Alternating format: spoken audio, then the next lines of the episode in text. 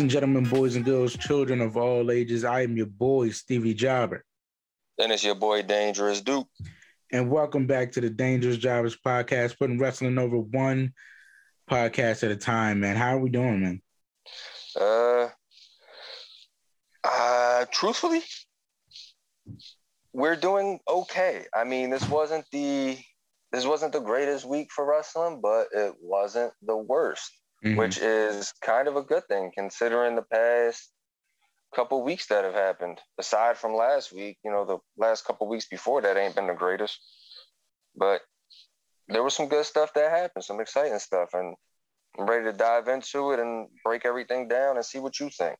Yeah, man. Well, let's start with the wrestler of the pod, as always, traditionally. Uh, man, we're getting very close to 50. We're gonna have to do something about that. Yeah, we, we might have to we, we might have to get in the, into the laboratory and discuss some madness for for our 50th wrestler of the pod. Absolutely, man. But the wrestler of the pod for this podcast today is um pretty established. Uh, he's from Alberta, Canada. Okay. Which should ring a bell for some people. Um, he's also trained by TJ, uh, Natty's husband, not the bad oh. TJ. Okay. Yeah, trained by TJ Wilson. Wilson. I don't want to say Wilson. Uh, trained by TJ Wilson, one of the famous uh, legendary Hart family connections, which means uh, trained by TJ in Canada, from Canada. You've already pretty much paved the way for yourself his name is Michael Blais. At least I think that's how it's pronounced in French. Um, mm-hmm. He's nicknamed God's gift to wrestling. Hmm. Yeah, yeah, not a bad name. No. Uh, I believe he's also gone under Boy Wonder. um, if you're reading him on Cage Match, uh, the data the database for wrestlers. One of his signature moves is called the toasted bagel. The toasted bagel. The toasted bagel. Um, you might also know him as Chucky Blaze, um, but his accomplishments are all over the place. Uh, mostly in Canada, some Britain. Um, he's been PWA Canadian Tag Team Champion, uh, PWA Champion twice, uh, PWA Canadian Tag Team Champion, PWA Cruiserweight Champion. it's it's it's a it's a stacked list. Yeah. Um, he's also been a Canadian Grand Slam champion, um, and a Canadian Tag Team Champion at HIW. Oh, and here's a good one. He's been Stampede British Commonwealth Mid Heavyweight Champion as well. Okay. So he's very decorated. Uh, I believe he's just waiting. I don't know if he's staying in Canada until um, he finds a good opening in another promotion, but uh, he could just be biding his time, gaining his stripes before he comes to the States. Yeah, but it's possible. He's uh, a very good name. I noticed him first on Twitter. Uh, I was not Twitter, I on Instagram just searching the pro wrestler hashtag and I saw one of his promos without seeing any of his in-ring work. I really loved his promos first. So I was like, oh, this is a good guy to follow. Um, yeah. And then to find out he's trained by TJ Wilson, you almost don't even have to check if he can wrestle. It's almost a mm-hmm. guarantee. You know what I mean? Yeah, because TJ um, does some. TJ does do good stuff with the people that he trains. I mean, yeah, he, he worked with Eva a little bit until she so until she came back for the second run. So I mean, I guess they saw she improved enough that they give her a shot. So I mean, it's a good yeah. thing that he's trained by TJ. Yeah, man, that's a good way to start, man. That's a good way to start. Shoot, um, he's he was really a, a, a workhorse and a hidden talent before all of his injuries took him out of the ring. But TJ was very skilled in there, man. Yeah, definitely, without question. Um, so moving on from TJ, uh, and one more time for Michael Blais, the wrestler of the pod. Um, who we should be having more stuff on in the future without spilling too many beans. Um, but go check him out if you haven't. A great Canadian wrestler trained by another great Canadian wrestler. Yeah, absolutely. Um, before we jump into anything, I just want to throw a quick out, a quick uh, congratulations out there. Um, as you guys see, as of late, a lot more WWE female talent and female talent in other promotions are starting to pull double duty in the sense of that they're able to start their own families now while still being employed by the company. Mm-hmm. You see it with you know Ronda Rousey, Becky Lynch, uh, and another person just recently gave birth. So we just wanted to throw a quick congratulations out there to Lacey Evans. She just welcomed in a new baby girl into the world. So just a quick shout out to her. Congratulations. Wish her nothing but the best, happiness and health for the little one and the family and all that good jazz. Yes, sir.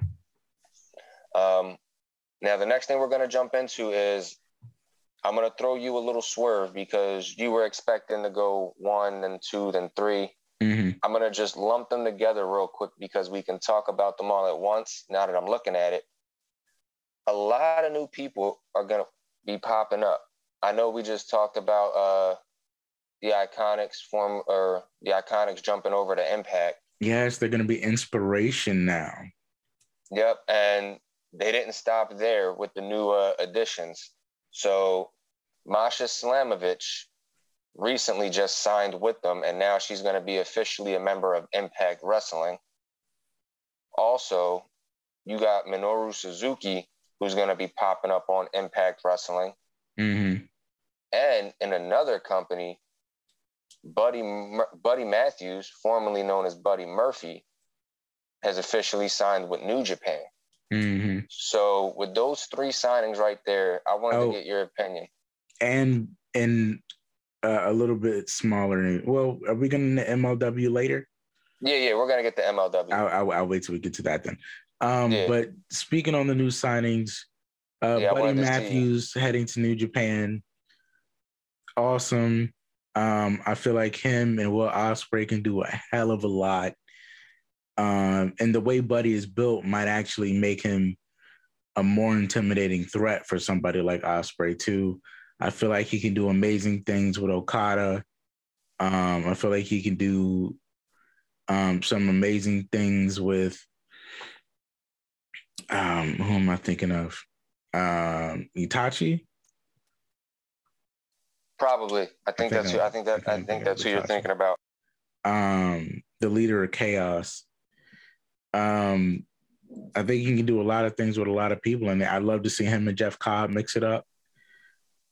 Uh, this is just a lot of potential. I think it'll be a minute before he gets the switchblade, but a lot of potential say, there. I was gonna say, honestly, I want to see him because I know he's bouncing back and forth right now. Mm-hmm. But I want to I want to see him mix it up with Bone Soldier. Mm. Yeah. I want to see him and Bone Soldier, and then if they happen to send Chris Bey over there, I want to see him and Chris Bey go at it too. Yeah, man. Like I, I love his. I hope he keeps the secret no more thing mm-hmm. um, that he's going with right now because I I always think about that when I think about Buddy Murphy and how in New Japan, not in New Japan, in uh, WWE's attempted cruiserweight revival um, on 205 Live, he came back as the the best kept secret. Yeah. And he proved every bit of it when he was out there for that bit of time when people cared about 205 Live. Um, he was a he was a force out there, man, and he was a he was mm-hmm. a reckoning. He can move so fast. He had so many different styles. He was he was he was the best kept secret. Yeah. Um, so I think if he can ride that character into New Japan, man, there's no there's no telling what he can accomplish. Um, I like Minoru Suzuki going everywhere now in the states. Um, that's pretty yeah. cool. I've been yeah, seeing was, him. That was kind of a surprise for me to see him that he was going to pop up on Impact. Yeah, they were doing a lot of stuff with New Japan on AEW, but Suzuki seems like he like really enjoyed being in the states, and now he's just mm-hmm. everywhere.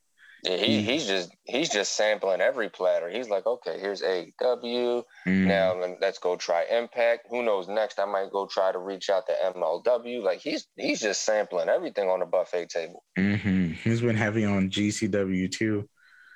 Um, so great to see that. Masha getting her contract from Gail Kim herself. Oh man. It, it, it filled my heart with joy, man. Didn't, day, didn't we didn't we just talk about how awesome it was that last year she really wasn't known in the states, and now right, lo and behold, she actually gets a contract. Like absolutely amazing, man. Like I'm so glad we made her first wrestler of the pod because it shows, if nothing else, how consistently we can pick talent. I'm not gonna say we spoke this into existence, but uh, we might have spoke this into existence. But I mean, we we did call this like before she even, even got to the top States. 100 in PWI Women's 100. Yeah, we we talked about this before she was even in the states on a consistent basis. Yeah, man. And she has been blowing. He's been blowing it out of the park every single time. Oh, it is so amazing, dude. So amazing. Um, is that everybody we got right now? Masha, Minoru, Buddy Matthews. Yeah, yeah. I was gonna say. Uh, I think I was most excited for Buddy Murphy going to New mm-hmm. Japan because not a lot of people have jumped to New Japan lately. For some reason, maybe it's the travel restrictions of being overseas. Maybe it's you know just the fact that it's a completely different time zone than you're used to. But I think it was a pretty cool move. And then Minoru and Sasha, you know, that's pretty dope that they got signed to. I'm really happy for Sasha. Mm-hmm. But the Buddy Murphy thing kind of was just slightly better for me because it's a move that not a lot of people have done. They have before, but in the last year or so, it's a move that not a lot of people have done. Mm-hmm. And he's taking bookings everywhere. He's New mm-hmm. Japan strong. He's uh he's AEW, he's GCW, man. Impact now. He's gonna be everywhere.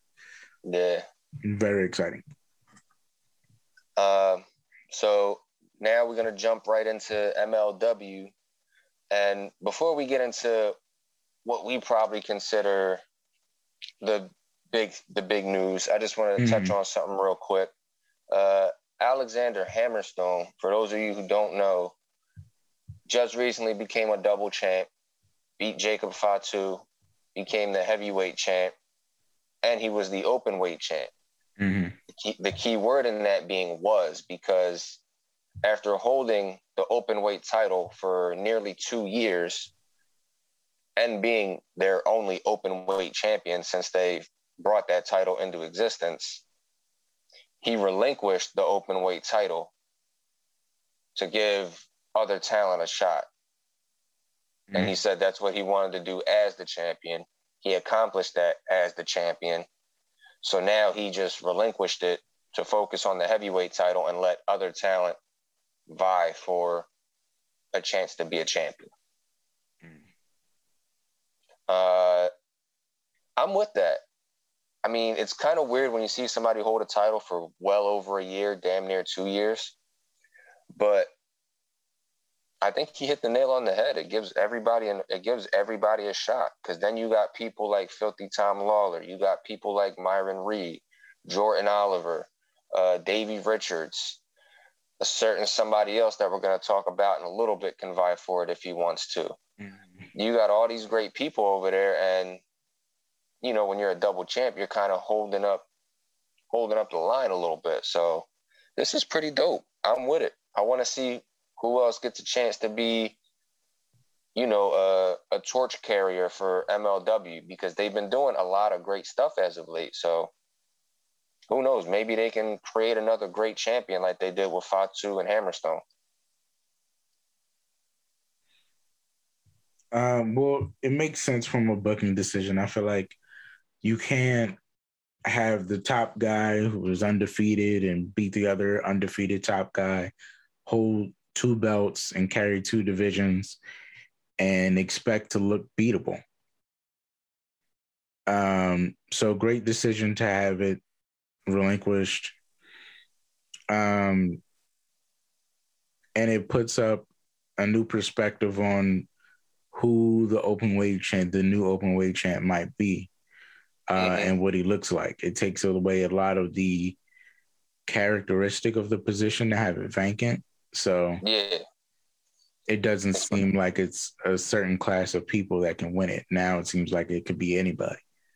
Yeah, I mean, like I yeah, basically, like I said, uh, you know, for the last year and a half, almost two years, it's been this, you know, big muscular giant of a dude, and now as the open weight champion, it can literally be anybody. You can get one of the smaller guys. You can get Myron Lawler. You can get one of those type dudes to come in and actually put on high quality. You know, they can do the flips and then they can also wrestle technically. It doesn't have to be like a powerhouse type of thing all the time. Exactly. So I mean, um, it's a um, good it's a good move. My option maybe give it the filthy Tom. Yeah, I, I kind of figured you were going to say that. Um, just because uh, it's a good heel. Hammerstone's the face, the face like you know, full face of the company champion. Have a bad guy at your at your uh, secondary title. And what better bad guy or uh, Stone Cold dynamic type than Filthy Tom. Um, unless they're going to consistently keep bringing um, my guy Bobby Fish back. If they oh, keep damn. Bobby Fish, then I, yeah, I would I would rather go to Bobby Fish. But damn, yeah, I forgot about Bobby Fish. Yeah, but Bobby, Bobby, just seeing Bobby live, he can really challenge for any title he wants to. Yeah, because um, he could classify as middleweight. Yeah, because Bobby can go and we just seen that when he fought Sammy. They mm-hmm. put on a hell of a match.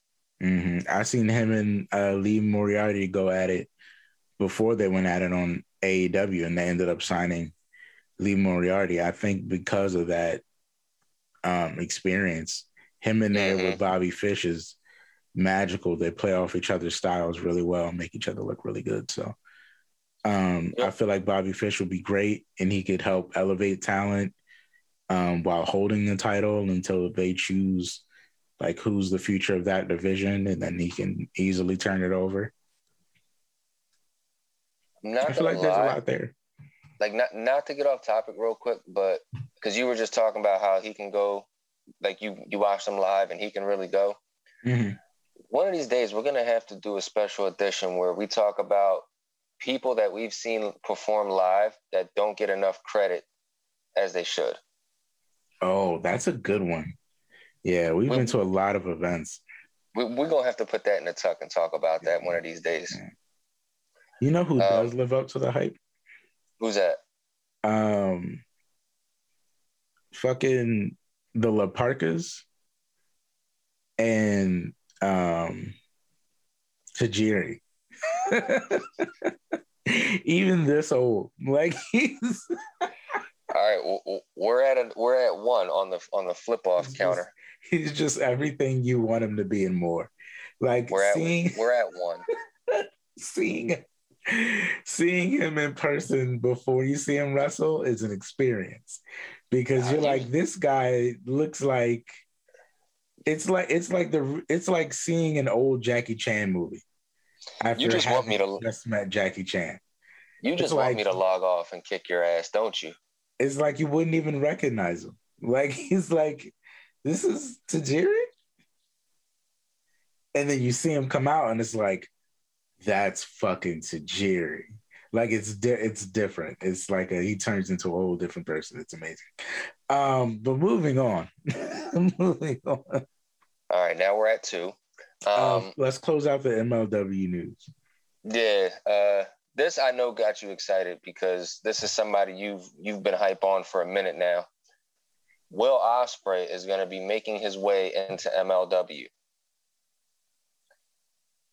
Surprising, yes. Exciting, even more. Mm-hmm. Um, I'm gonna let you take the reins on that because I know that's something that you're particularly fond of seeing. So I'll, I'll let you take the reins on that one.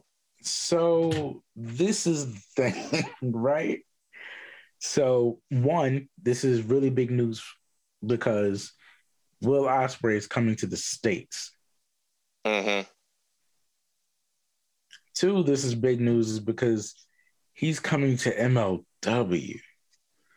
Now, why would New Japan's star, the ace, Will Ospreay, come to the States and hit MLW first? Very interesting. Mm-hmm. Before New Japan Strong, because New Japan Strong is is their, um, I guess, the like real North American New Japan that they're going to be running. Yeah, that's in uh that's in Cali if I'm not mistaken, right? Yeah. So New Japan Strong, who's they're touring though, because they're they're going to be in Philly um next month. Okay. No, but I but I mean like no, it's the my bad. It's the dojo that's in Cali. Oh, the dojo. Yeah, yeah, the dojo's in California. Um, so he didn't go to New Japan Strong first. He came to MLW. Very interesting. Very interesting because just last year, the MLW heavyweight title was considered officially one of the main world titles in wrestling. Mm-hmm. Um, so now it's up there with NWA, it's up there with WWE, it's up there with um, AEW's like in in quality and what it means to win um, that title. Yeah. So, and the person at the time holding it, Jacob Fatu, um, who's now Alex Hammerstone, um, has just lost. So, so the leader at the time when MLW was considered an official title was Jacob Fatu, who just lost the Hammerstone. Mm-hmm. Um, so he loses the Hammerstone, and then Will Ospreay comes. Yeah. Now I have one or two theories. The one theory is that they could possibly be swapping out star for star so that Ospreay is swapped out so that Fatu can now leave. Or, or mm-hmm. Fatu is happy where he's at in MLW and doesn't want to leave because he wants to raise the company on his back. So what they've done is they've brung in Will Ospreay to elevate what being at MLW means. And Fatu going at it with Ospreay will put MLW on the map essentially and raise them to mm. as high as quality as everyone else. I'm probably I'm probably gonna go with the second option on that. I'm mm-hmm. thinking I'm I don't really think it's too much of the first one. I think the second one seems to be a little bit more uh, what's the word? I don't want to say I don't want to say believable. Mm-hmm. Um, I guess I guess like more logical. Yeah, yeah. I, I, I guess I guess if you say it's like more logical, that would that would probably be the better way to say it. But yeah, it sounds more logical. Yeah, because it it makes me think because um, of how much I was into Jacob Fatu and um, just the Anna Anoa'i family period. Mm-hmm. Because it, it it's borderline because um he hangs with Roman and the Usos like the Samoan cousins of that generation are very close. Um, even even uh, Tanga Loa. So mm-hmm. them being that close and happy for each other would make it seem like maybe Fatu wants to leave and meet up with, with some of his cousins somewhere. So that's a th- there's a reason for that theory, and the fact that Rikishi said in an interview how like he really wants Fatu to take that next step so from one side, I could see how it could be a vehicle for him to leave, but on the other side, which is really why I agree with you more, um, that the theory could be that he wants to elevate MLW and be like the heart of it. Um, yeah. So he's inviting talent to come over, like to mix it up with him and really put MLW up higher in the percentage, especially since now they might be getting into a Vice TV deal. Um, I could see it because of um, the fact that he has been there so long and has been undefeated. Mm-hmm. And I could also see it because uh, we just discussed the article a couple days ago about how he said that you know he had just hung with the Usos and everybody's happy with each other, but he's perfectly fine being the head of the table on that side of the table. Yeah, being the head of the other side of the table. Mm-hmm. So even though the bloodline thing could be um, intriguing, I think he's on a road to establish his own worth um, representing the bloodline on the indies. Yeah, like he he essentially wants to be he doesn't want to completely ignore the bloodline. Yeah. Because I mean, you know, you can't come outright and say the bloodline because I'm pretty sure WWE has that patent or whatnot. Yeah. But people know. Like if you're a wrestling fan, you know the you know the Anoa'i family, you know the Fatu family, like you know you know the whole Samoan bloodline. So for him to be like, you know, he's the head of the other side of the table, you know, you know what he's trying to say. Every every wrestling fan knows what he means. And honestly, he is. He is the head of the other side of the table. Mm-hmm.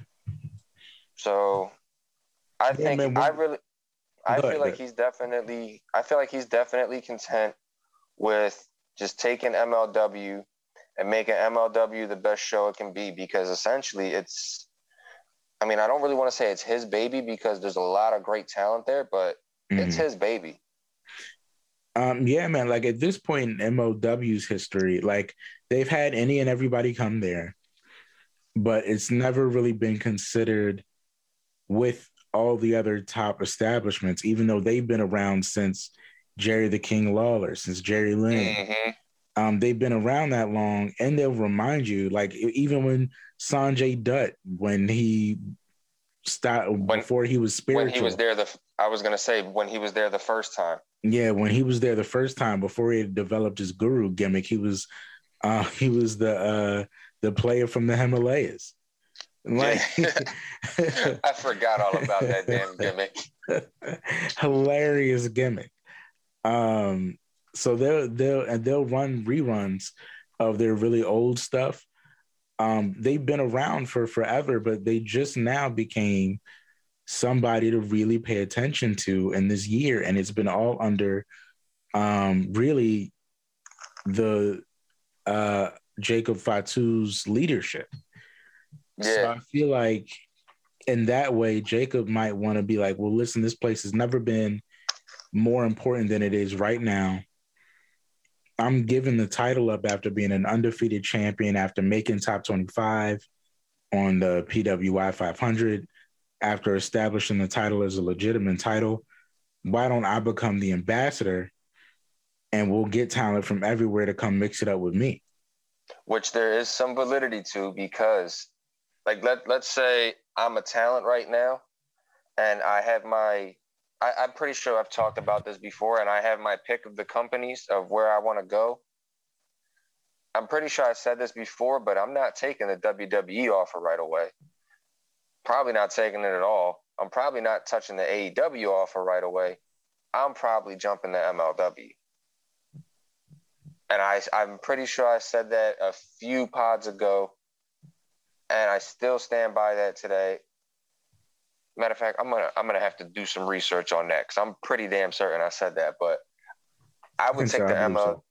I would take the MLW contract just like you said because Jacob Fatu is doing so many great things over there, and the company has probably been the best it's been in a very long time. Mm-hmm. And it, and a big part of that is because of Jacob Fatu and you know all the other talent that they have as well that we just previously discussed, but Fatu is a big part of that. Yeah, man. So it's like Roman right now with WWE. WWE doesn't have that many great things going, but the best thing it does have going for it is Roman Reigns. Yeah, and not for nothing, not not to discredit the God, but um if Jacob does this right and he becomes kind of the um in prophetic terms, the like AJ Styles of MLW, uh, he makes himself valid in this market. That mm-hmm. means he won't just be doing MLW, he'll be doing AEW, he'll be doing um, yeah. probably I don't know if he'll get into New Japan. Um, yeah, but I, but he'll I be doing exactly. Impact. He'll be doing AEW. He'll be internationally, kind of the head of the table for some. Yeah. He'll be the Samoan figurehead for the Anoa'i family on the independence. On the Indies, yeah, and and there's so many great uh, promotions he could pop up in. Like you said, he could pop in an AEW because mm-hmm. I would love to see him mix it up with you know Lance Archer, some of the people they have in AEW. Mm-hmm. He could pop up in Ring of Honor I'd love to see. I would love, love, love to see him mix it up with Jay Lethal and Jonathan Gresham. Oh my goodness, yeah. Like there's so, so many people. So you think about it in that way, and it's like, well, I don't. I guess I don't really want him to leave MLW in that way. If that's the way the route that he's planning, because yeah. the the the chance to do that, and then the opportunities that could come out of that, like you could get to a place booking wise where you could have him and the God just running rampant on whatever promotion they feel like. Ooh. Um, and Ooh. and shit, if, if they want, they can create their own Samoan dynasty. It can be uh Fatu, the God, and they can pick up um who's the guy? I just I just Jason Momoa. Not Jason Momoa. Why did I just say Jason Momoa? Um, Sifa? You know why? You know why? No, Sifa's in NXT now. I'm thinking of a different kid. I'm thinking of um do you remember the old dude that was part of the Samoan family? Not old, but the young dude that was part of the Samoan family that had like the cutoff shorts to where it would be like um shorts and then he would have like the Hawaiian style at the bottom where it was cut off. In WWE? Yeah, he was in WWE and he was on an episode of AEW Dark for a minute too. Um damn, I can't remember his name. I feel like it starts with a J and an M, but I can't remember what the actual. Wait, was he on? Was he on? Um, he wasn't in WWE recently though. No, he had been let go. Oh, the guy with Legacy. Um, was he was he the guy with Legacy? No, no, he was in NXT. He was in NXT. I don't think the guy from Legacy was in NXT. I know who you're talking about though, but that's I don't think that's him. Uh, I'm I'm talking about Manu. That's what I'm talking about. Manu, yeah, you're talking about Manu. Oh my god, I can't remember this guy? We can't remember that guy, but we remember fucking Manu. Yeah, and it was so bad. It was so long ago that he was on AEW Dark. I couldn't even tell you what his name was, but I know it. I know it started with an M. We're gonna we're gonna move on, but I'm gonna figure it out. Uh, Mana? Mana? Was it Mana? No. Was it? I don't know. we're gonna figure it out. Yeah, we're gonna figure it out, and then I'm gonna I'm gonna come back to that. Um, but it's not mine. Uh, so I guess that's everything for MLW. Um, so let's jump into AEW. I'm not gonna lie, bro. This thing kind of has me a little confused. This uh, inner circle versus team UFC thing. Mm-hmm. I tried to give it, you know, the benefit of doubt. I tried to, you know, let it grow on me. And you know how much of a UFC fan I am. It's yeah. not really there for me. I don't know what it is. Maybe it's uh, maybe it's Dan Lambert, whatever the hell his name is, or mm. maybe it's just the fact that MMA guys aren't really, or I should say, the new age MMA guys aren't really the greatest when it comes to wrestling, but it's just not for me because I just it's not really viable. It's not entertaining enough. It's I don't know what it is. It's just it doesn't it hasn't grown on me. Um I can't put my finger on it exactly, but I 100% agree. Um I wish I knew what it was that wasn't working. But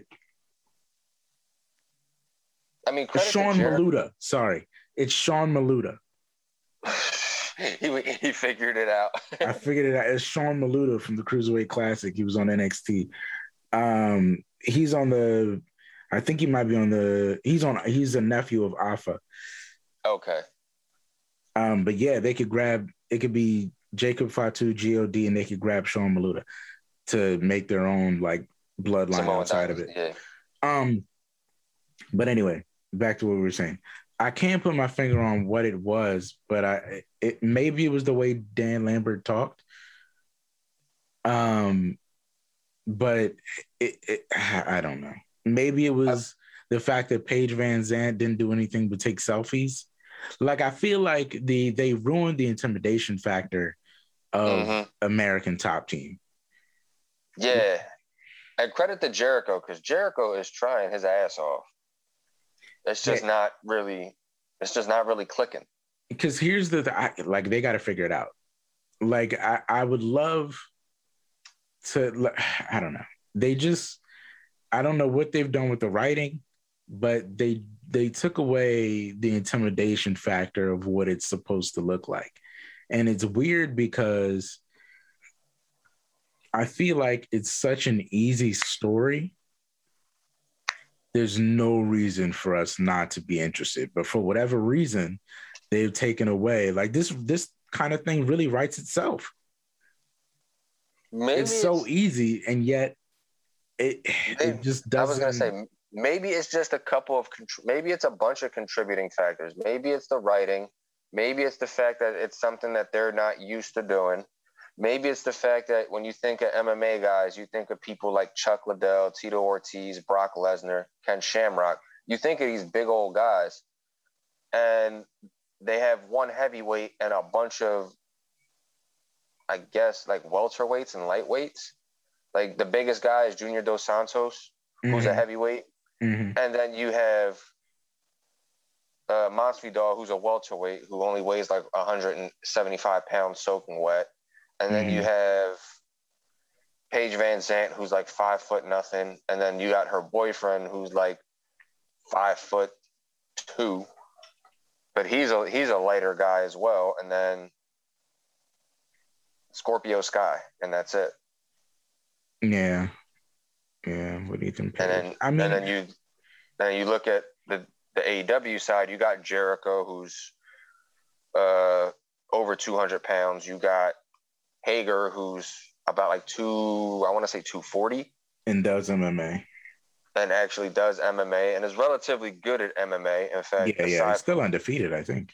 I was gonna say, aside from Junior Dos Santos, he might be the best MMA guy in the whole damn feud.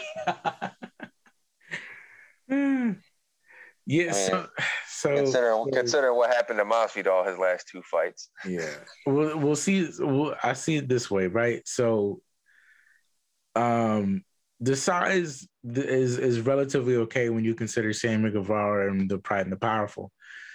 Um, Hager very intimidating. Jericho intimidating, but lesser so. Intimidating ish. Um, intimidating ish. Hager really is the monster of the group.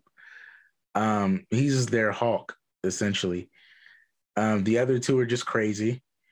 Um, and the other two are egotist- egotistical um, which is not as intimidating. I feel like really this I like this really should write itself. Like arrogant heels um against other arrogant heels, but the other arrogant heels like really beat motherfuckers up. Like I feel like it writes itself.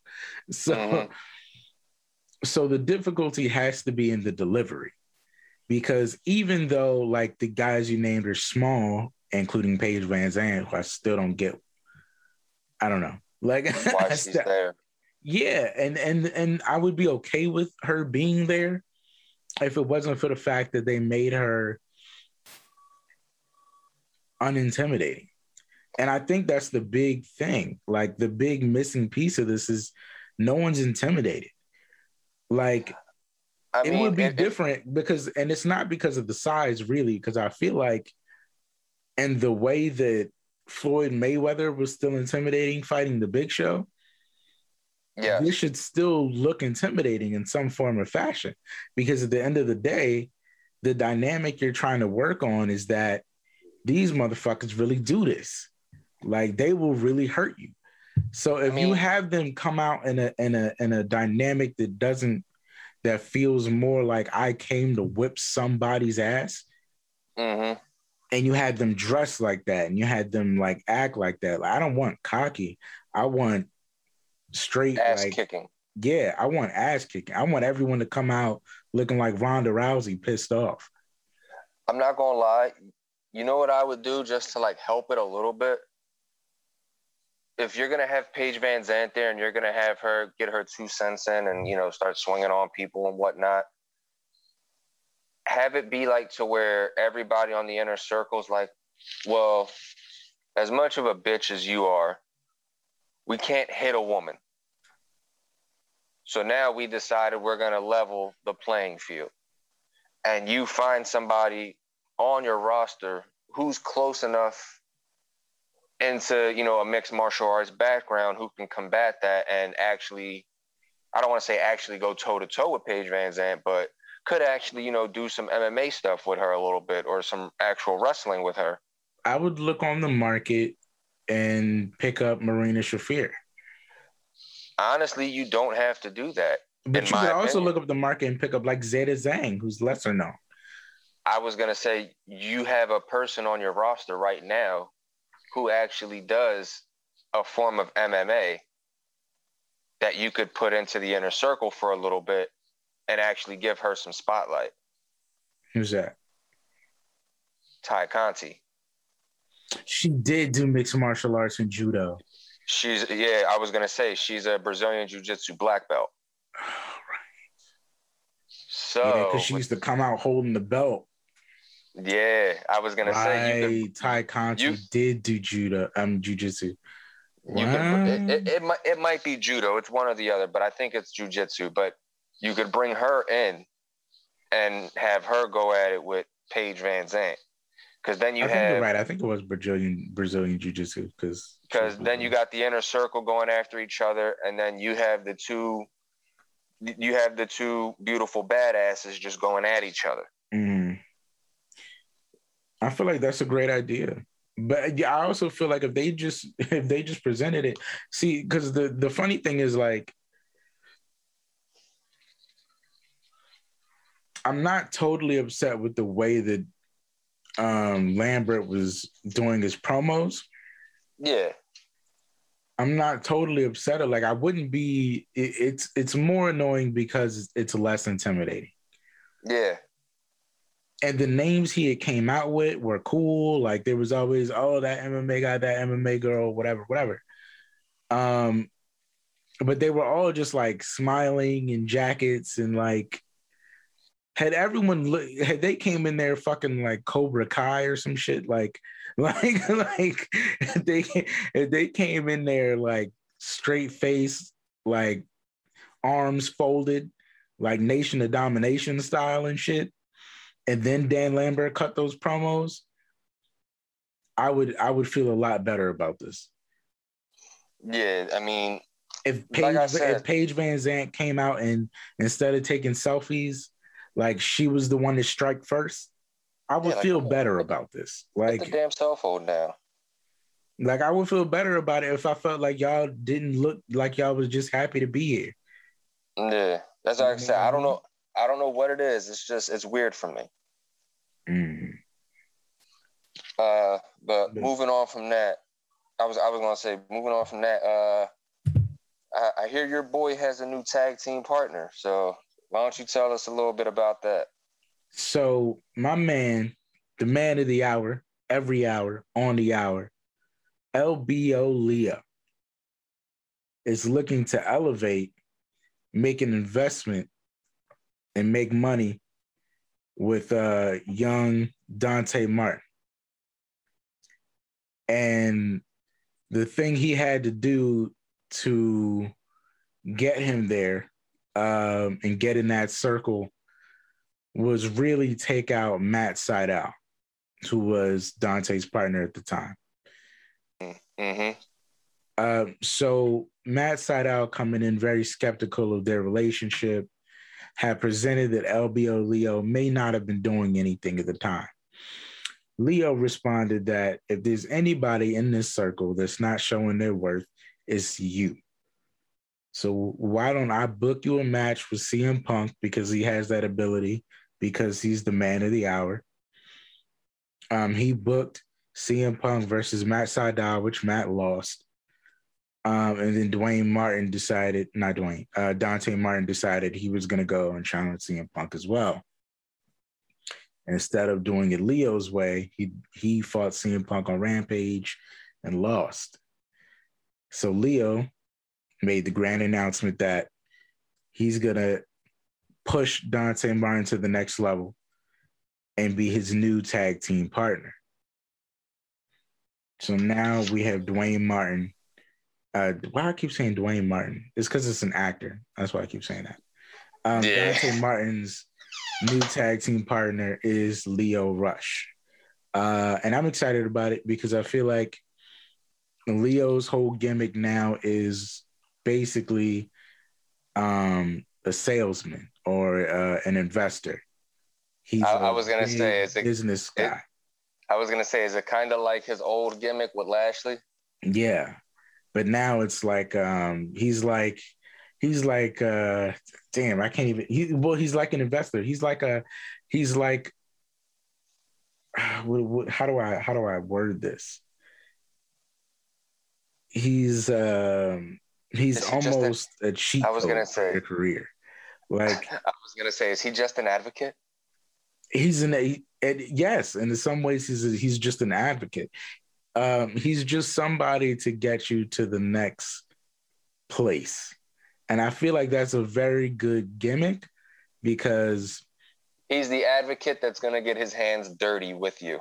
Exactly. He's the one willing to do the dirty work. Like he's to get you to where you want to be.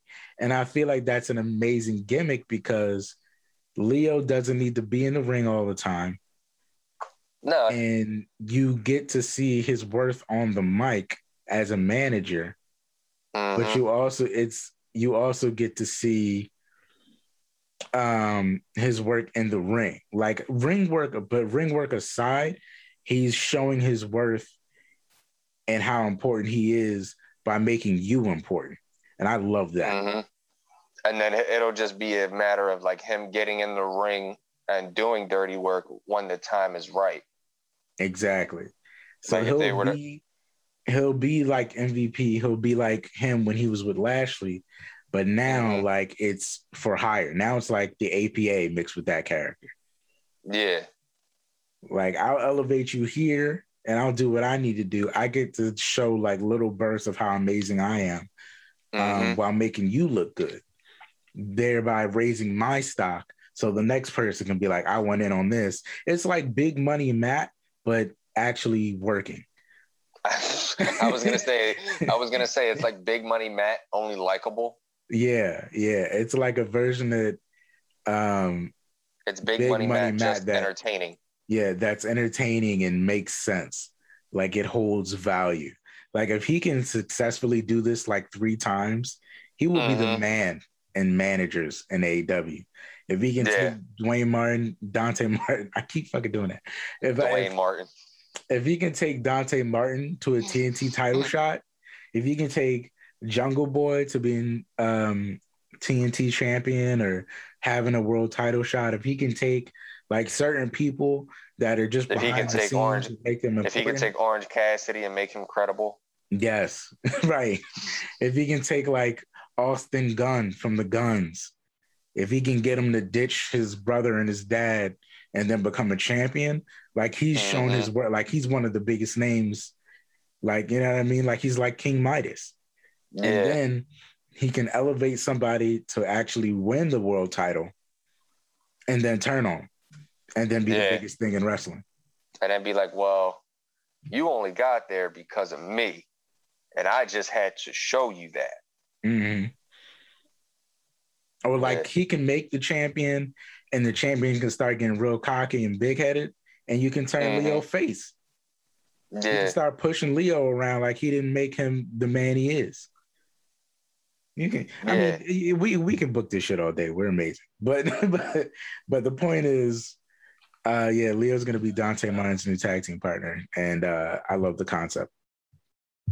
Yeah, so do I. That's that's got me excited for sure. Um, and then finally for AEW, we got. I guess they're gonna be teasing this. I guess they're teasing it now because it's gonna be a feud down the line. MJF and Sting. Um, so if, if you guys don't know, MJF basically he cut a promo this week. He cut it on Sting, and then Sting came out and went to attack him and Wardlow, and he wound up just throwing Wardlow at him, and MJF ran, as JR would say, like a scolded dog with a tail between his legs. Um, I'm excited to see Sting versus MJF if that ever does happen. Like I'm I am 100% here for that. I am with that. And it sucks. It doesn't really suck, but when he had that match with Seth and we all thought, damn, this was his last match. He ain't coming back no more. Mm. Now that he's back and he actually has the best heel going right now, and he has a chance to potentially have a match with him, mm-hmm. I'm here for that 100%. I don't care what the cost is. That I want. Like, put, like, I will hit the buzzer over and over for that match to be a thing. Um, so missed opportunity with MJF not beating Chris Jericho. Oh, absolutely. Um, because I feel like building to this, it could have been an amazing like um legend killer, like new legend killer thing that he could go for. Yeah. Um, where like slowly he's just getting to these storylines where unintentionally he's facing huge old names and beating them. Mm-hmm. And then they could kind of play off of that. Um, but yeah, very excited about it. MJF, yeah. we've said it time and time again, is one of the absolute best heels. And um, Sting and a prepared place uh, would be very good against MJF. And I feel like they can do a lot of good stuff. Damn, you actually just made a good point, and I I've never thought about that. They really could have worked the whole Legend Killer thing with him. Like you mm-hmm. could have had you could have had him go with Jericho, beat Jericho. You could have had like if you didn't want to put a title on him, you could have had him beat Jericho. Then you could have had him go for Sting. Then you could have had him beat Sting. Then you could have had him go uh, Jake the Snake route, mm-hmm. beat up Jake. Then you could have had him go Arn Anderson. Uh, we then, finished with Arn. We finished. No, no, Arn. no. You could have had him go back to Arn.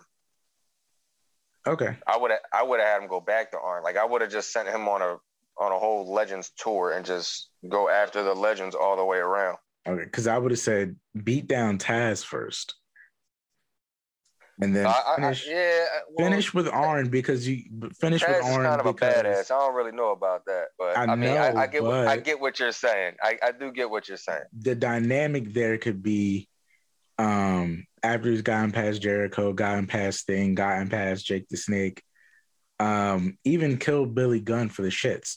Um, okay, that I'm with. Kill Billy Gunn for the shits. Um, and then you go after Taz because remember he's still the leader of the Pinnacle. He's still got Tully Blanchard in the back there.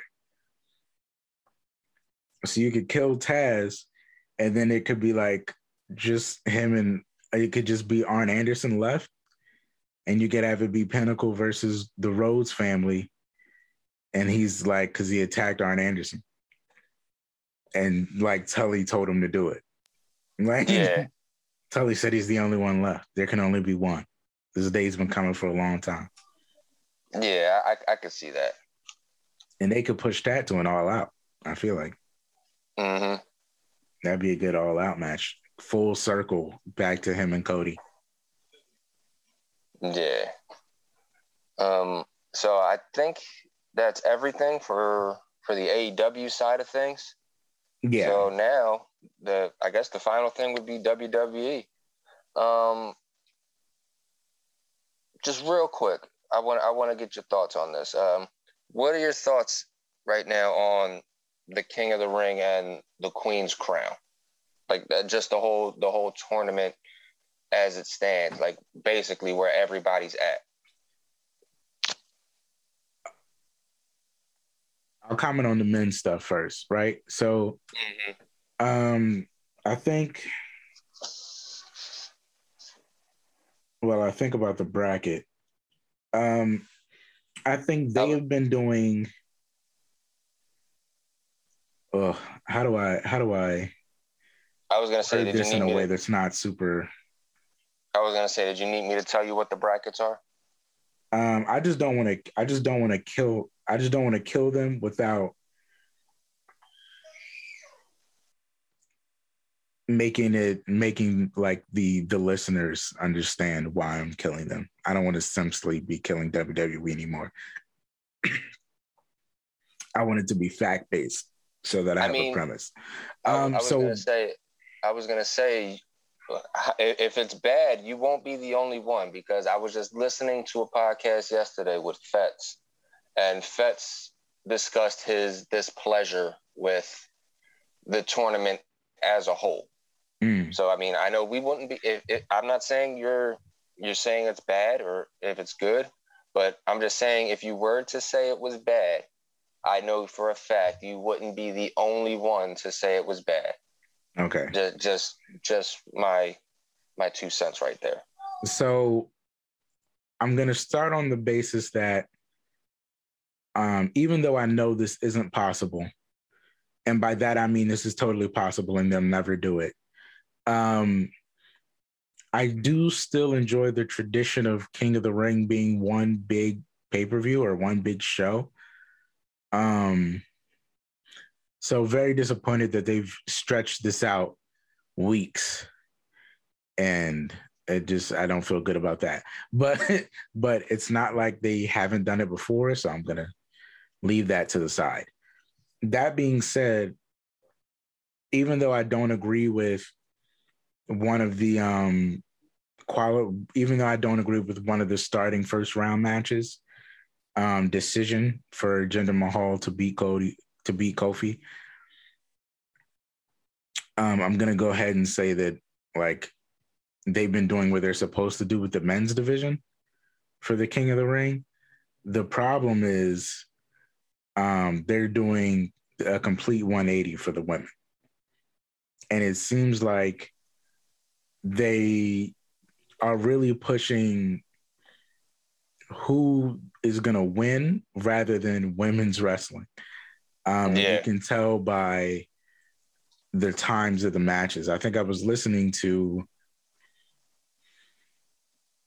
Stephen Larson's Going in Raw podcast, and um, they tallied the numbers for the women's matches in total, and they said um, their like total match time is eight minutes.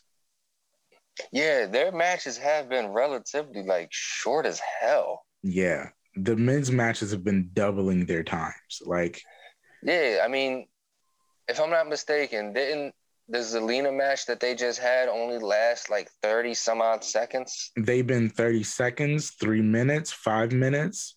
I know the live match was was getting some shit because that match was really short too. Yeah, they've all been short. They've all been short.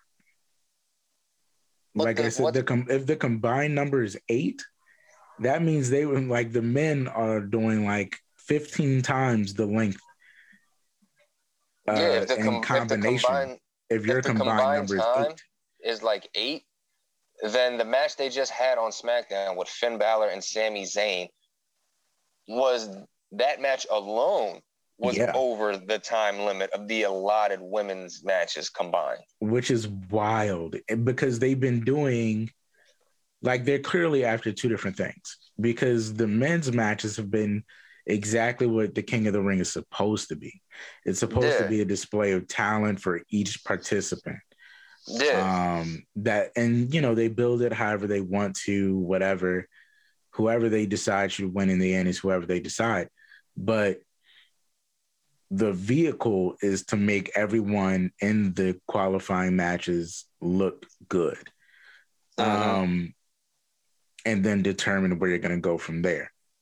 The queen, the queen's crown has been totally different. They're clearly pushing one or two people they want to spotlight on, and they're just kind of um, breezing past the details. like, like, and and the one or two people that they're putting the spotlight on are people that most fans wouldn't want the spotlight to be on right now. Mm-hmm. Like, um, I'm pretty sure nobody's excited for Zelina Vega to be in the finals. Not at all. Which which is a discredit. Like this is. This and is it, it's not a bad. It. It's not a bad. It's not a bad thing about her. It's just there's people that we'd rather see there before. There's people we'd rather see there before we see her there. It, which is exactly the problem. Like, and and and also like it wouldn't be that way had they had they handled this exactly the way that they would have handled um, the King of the Ring, there uh-huh. would be so much less objection because people are outraged that Liv got eliminated in the first round, um, which they should be. That's completely ridiculous. She was my shoe in to win or make it to the semifinals and lose to Shayna. Uh-huh. Um, but this is just nuts the way they're doing this because it what is it doing? You know what I mean? Like, what is it do? Who is this for? This is clearly for whoever you pick to win, and it's not about yeah. the talent. Yeah, um, it, and you didn't not a, choose the right it, person to win. I think it's not about making it prestigious like the King of the Ring. This is just mainly about giving somebody who has nothing to do a chance to have some spotlight without putting a title on her on her right away.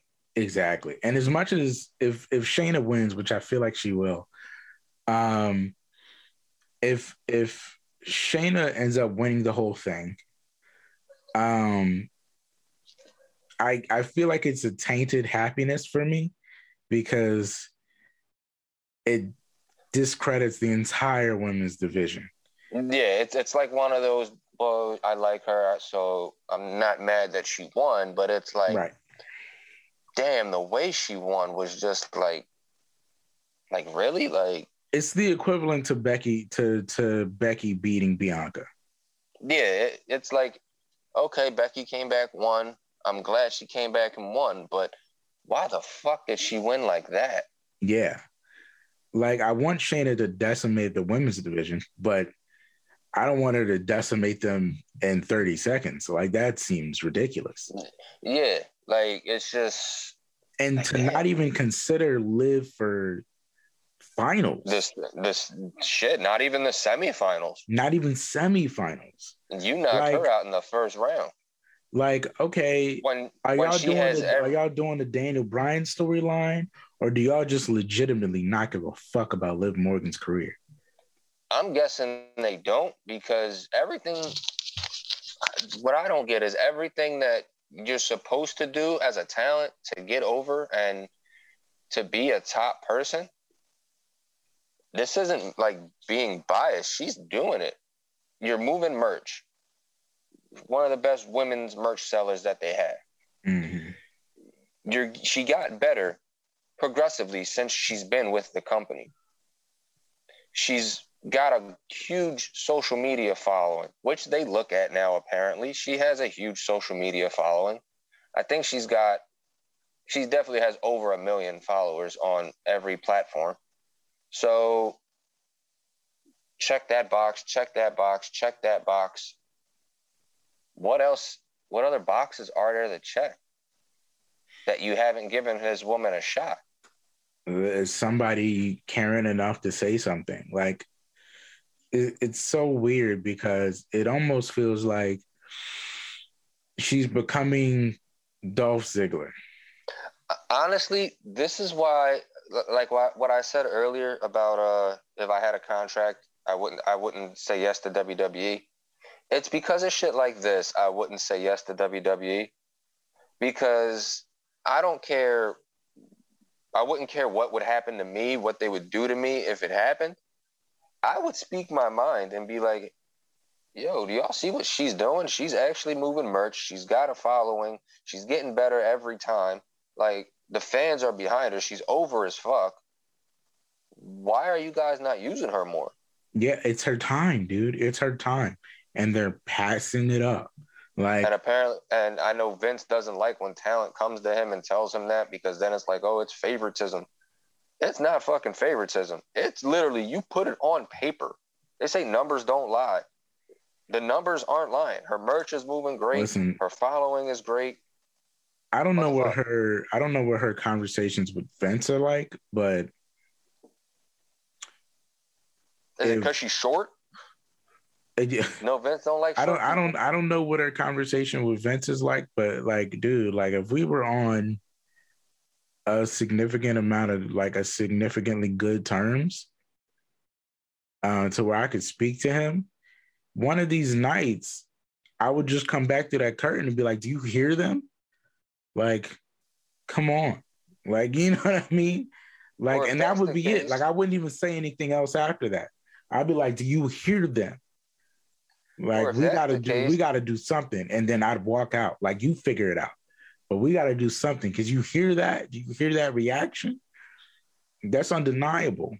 Like if that's the uh, like if that's the case, bro, just, just fucking Finn Balor me or or Mandy Rose me. Just send me back to NXT. I'll be better and I'd be better off in NXT working with these girls. I'd be ch- I'd be champ within a year. You saw how fast um, Mandy Rose is becoming like one of their top players. She'd be champion. she'd be champion months. Like everybody who's gone back down to NXT has benefited from it immensely. Finn Balor benefited immensely. Mandy Rose benefited immensely. Uh, Breezango, before they got released, benefited immensely. Send me back to NXT, bro. Like I, I'll still move merch in NXT. I'll still get over in NXT. I love being in Florida anyway. Send me back to NXT. And then I don't get how you can push Carmella so far to keep her where she's at. And I can't get not a not a title run, not a nobody... championship match. Like Carmella's won money in the bank twice, been champ twice. Like she's like Carmella's out here and y'all pushing Carmella and everybody knows and, she she ain't nothing.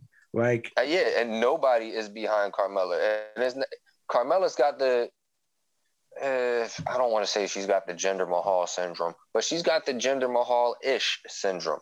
Like, you made her champ already, and we don't like her because we, we don't like her, not because she's a heel, but just for the fact that we don't think she's good. Like, we don't think she's like that good to be pushed the way you're pushing her. Yeah, not that good. She ain't that good. Like, like she she's good, but she's, she's good. not that good. She's not that good. Like that's like Jinder. Jinder's got Jinder. We don't. It's we don't like Jinder not because he's a heel. We just don't like Jinder because we don't think Jinder's good. And, and we disagree pushing. with his entire title run, no matter how crazy of a match you had. And might until he fought AJ up, Styles had the best match of his life and lost and then and now Jinder might actually end up winning King of the Ring for the same reason that he won the like WWE booking title. wise, this makes but we ain't, no sense. But we ain't gonna go into that. We're not gonna talk about how Jinder about to win uh, King of the Ring for the same reason he won the WWE title and Crown Jewel. But we ain't gonna go there. Money, money, money. Here comes the money, money. To quote to quote Fetz, AEW would never money. Uh, uh, yeah. So just do better, man. I don't even. I didn't even like. It's uh, so crazy because I came into this thinking, oh, this is so easy. Kofi versus X. X will win. X will get to the finals. X has always wanted to be king of the ring. They probably won't do it, but at least he can lose the Finn in a big spotlight. Nope. This is probably going to be Jinder versus Finn at Crown Jewel, and he's probably going to fucking win. Like, well, uh, I'm, I'm letting I'm letting the listeners know this right now. If Jinder and Finn make it to the finals, and Finn has to job out to Jinder Mahal, they gonna feel my wrath. like it's gonna be broken clipboards. It's gonna be papers flying. It's gonna be tables breaking, and they gonna have to go to. They gonna have to talk to Oshag Hennessy because this is not gonna be good for them. Like you think I bash them now? You just wait. Um, but moving on from you know the the bad news into some into something that's actually good that they're doing. I think uh, they've been teasing this Sonya Deville and uh, Naomi feud, and we finally got to see the match between them mm-hmm. with a little bit of trickery thrown in the mix because Shayna Baszler came in and it, it became a handicap match. Queen, I ain't gonna. Respectful. I'm not gonna lie. I didn't see the handicap match coming. I thought it would have just been a straight one on one. But I kind of like the fact that they made it a handicap match. So do I. Look at them playing on mutual interest. What a smart decision. Like now, if only hey, they did this. you know, this chick that did MMA knows this chick that also did MMA. Wouldn't it be cool if they did it together? like it just it just seems like it makes logical sense, don't you think? What creative writing. Um, so, so this was a great decision. Um, I feel like they could easily make this um, a very small scale version of um, the Kingslayer storyline, where uh, Sasha, well, not Sasha, where Shayna becomes um, her right hand. Um, if Shayna wins the king, the queen's crown, that would also be a very good helper for that because now it's like not only um, is she my right hand, she's now like um, she's now like truly the queen of spades. Like she's royalty now. Like now we're like we're at a Dolphin Vickie Guerrero kind of angle, where, yeah. where, where like you know you're the top, and because I'm with you, I'm at the top, and we're just holding each other down. Um, very smart. I was very happy that this was a swerve because I felt like if you were pulling out Sonya Deville's comeback just for the first Friday night battle with AEW. That's very corny because they're a pay per view quality match. um, I love I love how you said that so calm. I feel like that was very corny. Like it because it, it, it would be like Sonya Deville's comeback, not for nothing, is a big deal. Yeah. Um, because one, she's great in the ring. Two, the women's division is struggling. Yeah. and, Y'all need help. Like, Y'all they, need they, some milk. Like they, they, need a life vest in the worst way. Oh my god. Um they are so, like clinging on to that Titanic door right now. Right. And they're trying to say, I'll never let go. But they're they're gonna have to let go. Uh, so the women's division is struggling. She's really good in the ring, and three, like she's an advocate for um, the LGBTQ. Mm-hmm. Um, so it's good to see her on TV every week, but it'd be even better to see her in the ring. And you've got to think like she's cut. You've got to think she's like she's gotten ripped for like a really good comeback. um, because that's usually what everyone does when they're heading back to the ring. They get nice and slim or they bulk up so that they look better when they hit TV. Mm-hmm. Um, and you've got it, it's been so long since I've seen her wrestle, and I've wanted her pushed since they her and Mandy Rose broke up. This could be a perfect way to write her in at a really good angle. Yeah. Um, so for them to throw that away because this is the first AEW versus SmackDown night would piss me off. So I'm glad they made uh, the very smart decision to have Shayna Baszler step in. Um, Which they should do this later at a big pay per view. I don't mean to cut you off, but you mentioned how this was the uh, the first AEW versus WWE uh, battle, like I guess mm-hmm. in the same time slot for a half an hour, mm-hmm. where they said it was going to be a half hour free of commercials. Mm-hmm. To quote Tyler the Creator, well, that was a fucking lie. That was not a half hour commercial free. I clocked it. That was only 26 minutes. That was 26 minutes. I wanted the full half hour false advertisement. I'm calling my lawyers. We're going to make something happen because that was only 26 minutes and y'all said a half hour. Yeah, pizza's free now. Yeah, uh, y'all uh, gotta send y'all gotta send me some pizza. um, so I did not see the free half hour. Um, I will actually watch um the last half hour of the YouTube stream. oh, d- oh, don't worry. I didn't see the free half hour either because there was no free half hour. No, but um, but um, th- th- it's very funny going into this because this has become a war now, guys. Like this is officially a war. Like it wasn't gonna be, and then Vince said that half hour shit. Um, and Tony Khan replied with, "Okay, bitch, you want to invade my yeah. time slot? I'm gonna Tony. give them an hour in your time slot, and I'm gonna make main event pay per view matches for free, and I'm gonna have this shit on YouTube. Like, I'm gonna take your people away to YouTube. Like, yeah, Tony Khan was like, "You want to try this, bitch? Okay, we got time." Then talked more shit about it, and was like, "Yo, like, I'm not worried." because if anything, I know we just have the better show. he said, he said, you see that go home?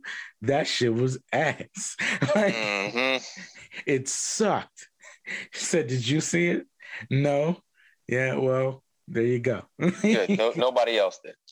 My nigga said, my nigga said, you think I can't go commercial free? I have more money than you. Like, I don't like, that commercial free bullshit ain't nothing, nigga. oh god, I love Tony. I love Tony Khan. Well, there can be only one Khan. Yeah. We we prefer the Tony Khan over Nick Khan. Oh shit. Well, oh, one one of the good things WWE managed to do was this um this Brock and Roman drama, mm-hmm. and this week was no different they had the official contract signing, and it went as all contract signings go. Brock comes out, walks around the ring, pulls up to the table, kicks his feet up like he always does at a contract signing. Mm-hmm. Uh, Roman signs the contract after Paul tells him everything we wanted is in this contract. So Roman looks at the contract, he signs it hands the contract over to Brock. Brock doesn't even look at the damn contract and just signs all over the contract. Roman responds, You must be really stupid. You gonna just sign it without even reading it? How dumb are you? Brock just picks up his microphone, looks at him, dead in the eye. Roman, I already read the damn contract this morning with my advocate Paul Heyman, and just walk, mm. and just walks right out of the ring.